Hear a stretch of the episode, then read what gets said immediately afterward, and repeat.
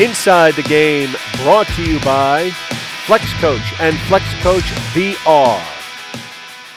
Hey, everybody, welcome to another edition of Inside the Game. I'm your host, Chris Riley. Today, we're joined by a good buddy of mine, Jim Dowd. Jim had a 17 year NHL career, won a Stanley Cup, and is uh, now currently coaching youth hockey here in New Jersey. Jim, how are you? Welcome to the show. Good. Thanks for having me. All right, uh, let's go back to when you were playing hockey here in New Jersey and uh, talk about your time at uh, Brick High School, what you learned uh, from Coach Auriemma, and how you have applied that as you move forward. Yeah, I mean, I grew up in Brick, New Jersey, and uh, that was back in the day. I mean, I'm 51 years old, and back then there might have been maybe 10 to 12 rinks in all of New Jersey, but for some reason we had two rinks for a span about of a span about seven to eight years, and everyone played hockey in Brick uh, and it was a feeder program. The Brick Hockey Club was a feeder program to the high school. So back then it was like our pros to us were the high school guys. We used to go to the high school games, and you grew up in Brick, you just wanted to be a Green Dragon. That was before they had Brick and Brick Memorial. And, uh, you know, because we had no pro team. The Devils didn't move here until I was 13. Um, and it was great. You know, everybody played hockey. I mean, it was awesome back then. In September, tryouts weren't until September. And, you know, uh, hockey's always been the most expensive sport. Back then, it's nothing like it is now, but it was still the most expensive sport. And a funny short story is that everybody used to bring their old equipment back to tryouts. And, you know, if I needed, you know, somebody else's elbow pads or gloves or something, we used to share, you know, and that's how people got through it back then. But it was great. I mean, you know, a lot of people don't know this. The legendary football coach Warren Wolf's the one who started the program in Brick. You know, he's a huge hockey guy, and then Mr. And him were best friends, and then he took it over the high school team in '62. Mr. Auriemma, Coach Auriemma, and uh, it was great. It was just simple. You know, it all started with the youth program. I think it was 15 bucks, and they used to go around to all the elementary schools every year and give out things for for um, rec hockey. You know, and that's how everybody got into it. It was like an eight week program for like fifteen dollars through the township. It was great, and that's how everybody got introduced to hockey. And then the rest was history. You know, we uh, you know the old brick form, which is where Branchbrook Pools is now in Brick, used to have a, a a regular surface, but it also had a little a pond in the back inside, you know, like they call it a pond now. It's like a half size rink. And used to go there all the time and skate for free. It was great. You know, you'd be out there with 10 year olds and 14 year olds and eight year olds just scrimmaging, playing shinny hockey. And now, when you started, and that's how you get good. Yeah. Um, when you started playing high school hockey here in New Jersey, um, you had an amazing career. You, you know, you, you led the state in points at the end of your high school career. What was it about at high school did it click for you to be able to just say, oh, okay, this is easy, or this is something I'm doing. I'm not having a lot of difficulty, and other guys can't keep up with me?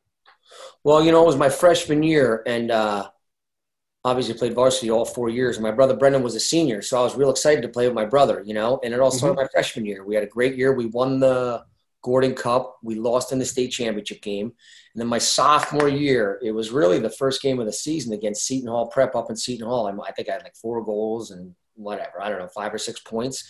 And then it just snowballed from there. And my sophomore year is the year that I broke all the records, you know, individual single season records and all that. And uh, I guess that's when it really started. You know, my name was all over the press and all that kind of stuff. And and back then it was easy to play both travel and high school. There was no conflicts basically because you know your high school you practice during the week and your games were either Tuesday or Thursday. They were never on the weekend. And your travel practices were two times a week later at night. Our high school practices were right after school. And then our travel games were on the weekend. You know, so I was for those four months during the high school season, I was on there seven days a week. It was great. I was loving it, you know. Um, and I shouldn't even say that, you know. Uh, how I really developed was in eighth grade you know, I, I used to ride my bike down to the Ocean Ice Palace. And I'll never forget a lady who changed my life. One of the people, you know, Patty Cooper, she worked for, uh, she ran the front desk there and the owners were never really there. And she used to let me go on the ice for free. I'd bring oh, wow. my, I'd ride my bike down with my skates, gloves, stick, and a bucket of pucks. And I would just go on the ice sometimes right after school in September because hockey, remember, hockey back then didn't start till October. So I'd go on the ice 2.45 right after school, sometimes skate till 5, 6 o'clock because nothing. And and next thing you know, then I brought my little brother down, and I just was a, a rink rat, you know. And I had no money, and it was great. Freshman year, had a great year, and then it all started really to click my sophomore year when I broke all the records. So, um, and it was one of those I just loved being on the ice. Again, I just became a rink rat. That's all. Now you have a great high school career in New Jersey. Um, And believe it or not, you get drafted by the home team, the New Jersey Devils. Did you know that was going to happen, or did you have any inkling that, oh my God, these scouts are looking at me? I mean, when did that start to really start to sink in that, oh my gosh, this could happen for me? You know what? It was uh, my senior year. I committed to Lake State, signed a letter of intent. What was it, November or whatever it is? I committed to them, and then you sign your letter of intent in February, whatever it is. And then uh, I wasn't even thinking about the draft. And then the draft was coming up, and Frank, Coach Frank Anzalone, who uh, you know, was like a second father to me. He called me up, said, "Hey, you're probably going to get drafted." I said, "Oh, wow, great!" And I never told anybody this. You know, you sure? I'm sure you know this story because you've known me for 40 years. But uh, I was thinking about it. The I said to myself, the only team I didn't want to get drafted by was the Devils because I thought it was going to be a charity pick. And back then they have 12 rounds in the draft. So I'll never forget. It was about 5:45 at night, and uh, Marshall Johnston calls me. He says, "Hey, Jimmy, we just drafted you. You know, in the eighth round." So right away, you know me, I'm a glass half full guy. I said uh, to myself, I'm like, oh great, at least it wasn't the 12th round. but it was really, uh, it really was an amazing feeling. You know what I mean? And uh, you know that was Max McNab and, and Marshall Johnston. You know, Max McNab was very integral at putting those teams together before Lou got there. He drafted very well. I mean, you look at the guys he drafted, and uh, you know, Marshall Johnston used to come. I'll never forget my senior year of high school, coming to Montclair to watch me play you know, so they were following me obviously. And uh, I was just glad it wasn't the 12th round. so then you could spin it like, hey, it's the eighth round. There's still four more rounds to go. But yeah, that was an amazing feeling. And then I went to Lake State, and you know, the rest is history. Now, when you go to Lake State, um, everybody there is the captain of their team. Everyone was an all star. Everyone was an MVP. What did you have to do to bring up your game to compete at that next level? I mean, because now everybody is good. I mean, nobody is like marginal. Everyone there can play hockey at a high level. What did you have to do personally to change your game to pick it up? Yeah, it was interesting because back then, if you weren't from, you know, Massachusetts, Minnesota, Michigan, or Chicago, um, you know, you never got a sniff. No one even looked at you. They weren't coming around. I, I, I tell people all the time, you only need one person to change your life forever. For me, that was Frank Anzalone actually Tuba and, and Jeff Jackson, who was our assistant. They recruited me, and the only thing I had to adjust to the skating was no problem. The hitting, uh, I had to learn to pass the puck harder. I had to do everything quicker and faster. You know, and these guys passed the puck so hard. That was it. But I'll never forget. I don't think I scored a goal for my first 12 games, but I had a ton of assists. I was getting chances left and right, but I was getting in too close on the goalies, and the goalies were way better back in Jersey. and the goalie just make a backhand deke and put it in every single time never fail. But I realized I was getting too close to the goalie, you know, and I had to adjust. That was the only thing I had to adjust was the goalies. Everything else was no problem. You know, I was just excited as all get up to be leaving New Jersey and, and going out to a place to play Division One hockey. You know, but that was the only thing I had to adjust for for real was the goalies were way better. Talk about your mental preparation at that time. Uh, did you have to learn a lot of things, you know, going into that uh, that level of hockey for you? No. I mean, it's one of these things. One of my biggest pet peeves is when somebody gets traded from an NHL to another, they got to learn the new systems. Like, give me a break. You know what I mean? It's hockey. It doesn't change. House league, mites, squirts, peewees, midgets, high school, it's same thing as the NHL. It doesn't change. You know, you don't need, you know, that, that wasn't at all. That was easy. That was simple, you know? But I guess then again, you know, you either have hockey sense or you don't you know. But that, that was that was easy. I was just excited and fired up, and you know, all of a sudden I'm sitting there, you know, playing against guys that are supposedly going pro, or guys from all the teams we played against from the year before were going pro. So I was like, wow, if they can do this, I can do this. Yeah. Now you go to. Lake State. You have a great four year career. You win a national championship. You score 274 points in your career, and the home team Devils now come calling for you. Um, what was that like from that transition? You played four years in college. Very few guys now play four years in college. They all go two years or you know a year and they're off to the NHL. But you stayed the full four years. What was you know what was your take going into training camp your first time? Um, well, actually, the Devils tried to get me to sign after my junior year.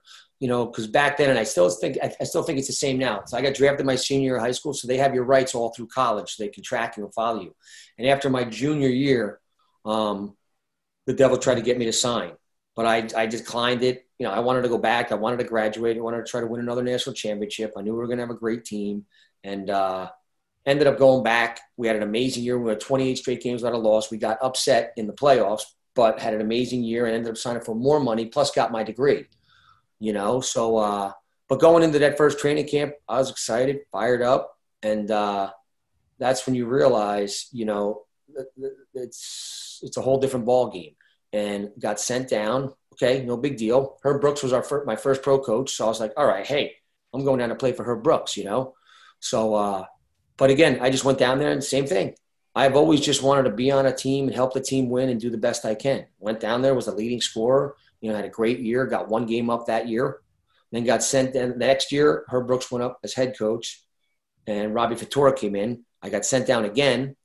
Only got one game up my second year, but was leading scorer again in Utica my second year. I just kept plugging away. I just I, I try to tell people all the time, even my two boys that are 17 and 20, the only reason why you should play hockey is because you love it. No other reason. Just get on a team, whatever it is, and play it because you love it, and good things will happen. Now you get one game up and that game you get My called up for is, is, yep. is, is, 1992. It's actually Marty Brodeur's first game in the we NHL. Yep, yep. So, I mean, did you know going into that game that he was going to be that good? Did you no, know? Nobody, like, obviously, nobody did.